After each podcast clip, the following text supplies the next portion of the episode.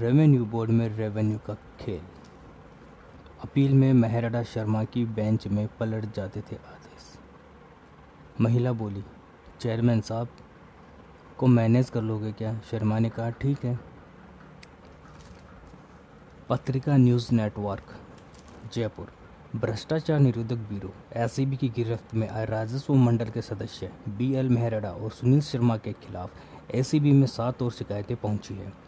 इनमें पाँच पीड़ितों से उनके पक्ष में निर्णय करवाने के बदले में पाँच पाँच लाख रुपए मांगे गए। रुपए नहीं देने पर विपक्षी पार्टी के पक्ष में निर्णय किया गया। एसीबी के डीजी पी एल सोनी ने बताया कि सात लोग शिकायत लाए हैं। दो लोगों ने रुपए मांगने की शिकायत की तथा पाँच लोगों ने बताया कि वे राजस्व मंडल के अधीनस्थ अदालतों में केस जीत गए थे। मेहरड़ा और सुनील शर्मा की बेंच में अपील हुई तो दलाल शशिकांत जोशी ने उनसे संपर्क कर निर्णय यथावत रखने के बदले पाँच पाँच लाख रुपए मांगे। थैंक यू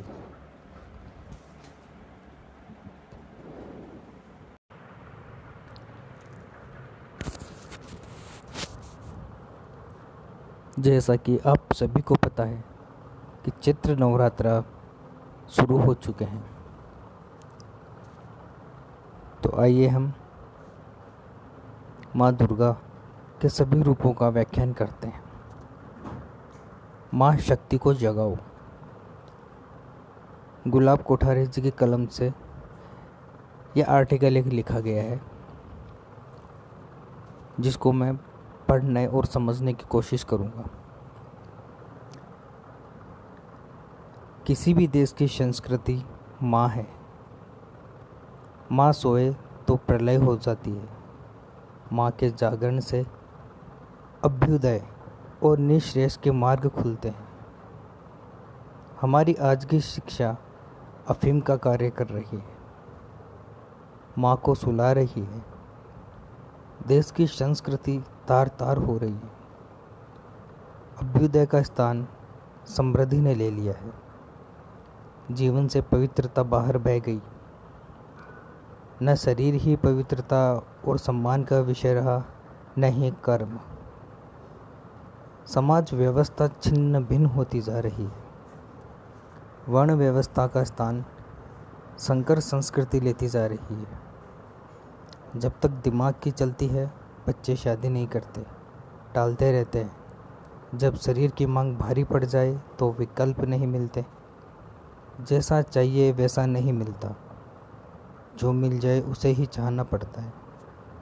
यह सच्चाई तो ओझली हो जाती है। कि माँ शरीर में नहीं रहती। जब व्यक्ति पंद्रह से बीस वर्ष तक बुद्धि के भरोसे ही बड़ा होता है, तब मन और शरीर गौण हो जाते हैं।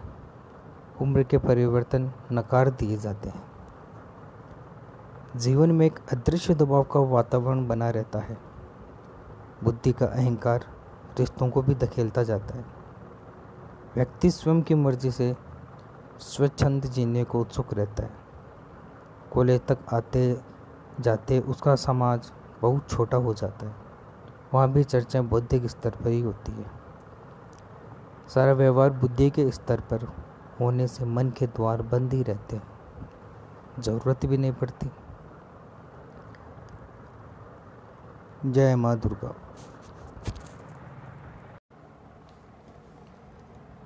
दोस्तों, आपको पता है कि संतुलित जीवन का सूत्र क्या होता है? तो चलो आज हम जानते हैं स्वामी अवधेशानंद गिरी से,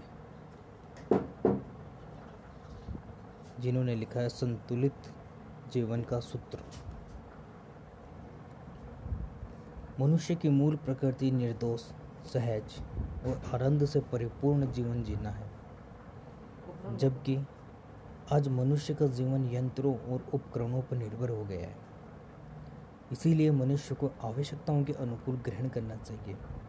और इससे आगे कोई लालसा नहीं रखनी चाहिए। यही सादगी का जीवन है। सादगी को अपनाए बिना सुख, शांति प्राप्त नहीं की जा सकती। जब तक और अधिक पाने की लालसा बनी रहेगी, तब तक मनुष्य अन्य जीवों का हितैषी नहीं बन सकता। यदि वह सादगी अपनाकर अपनी आवश्यकताओं को समेट लेता है तो उसके लिए संरक्षक ही मूल भूमिका निभाना संभव हो जाता है। इस प्रकार यह प्रयास ही आध्यात्मिक विकास है। अध्यात्मक मानव जीवन में संतुलन लाता है। जीवन में वैज्ञानिक और तकनीकी आविष्कारों की उपयोगिता अपनी जगह है, क्योंकि इसी से मानव की सोच आधुनिक हुई है। उसके जीवन में आर्थिक प्रगति हुई है और जीवन स्तर में सुधार हुआ है।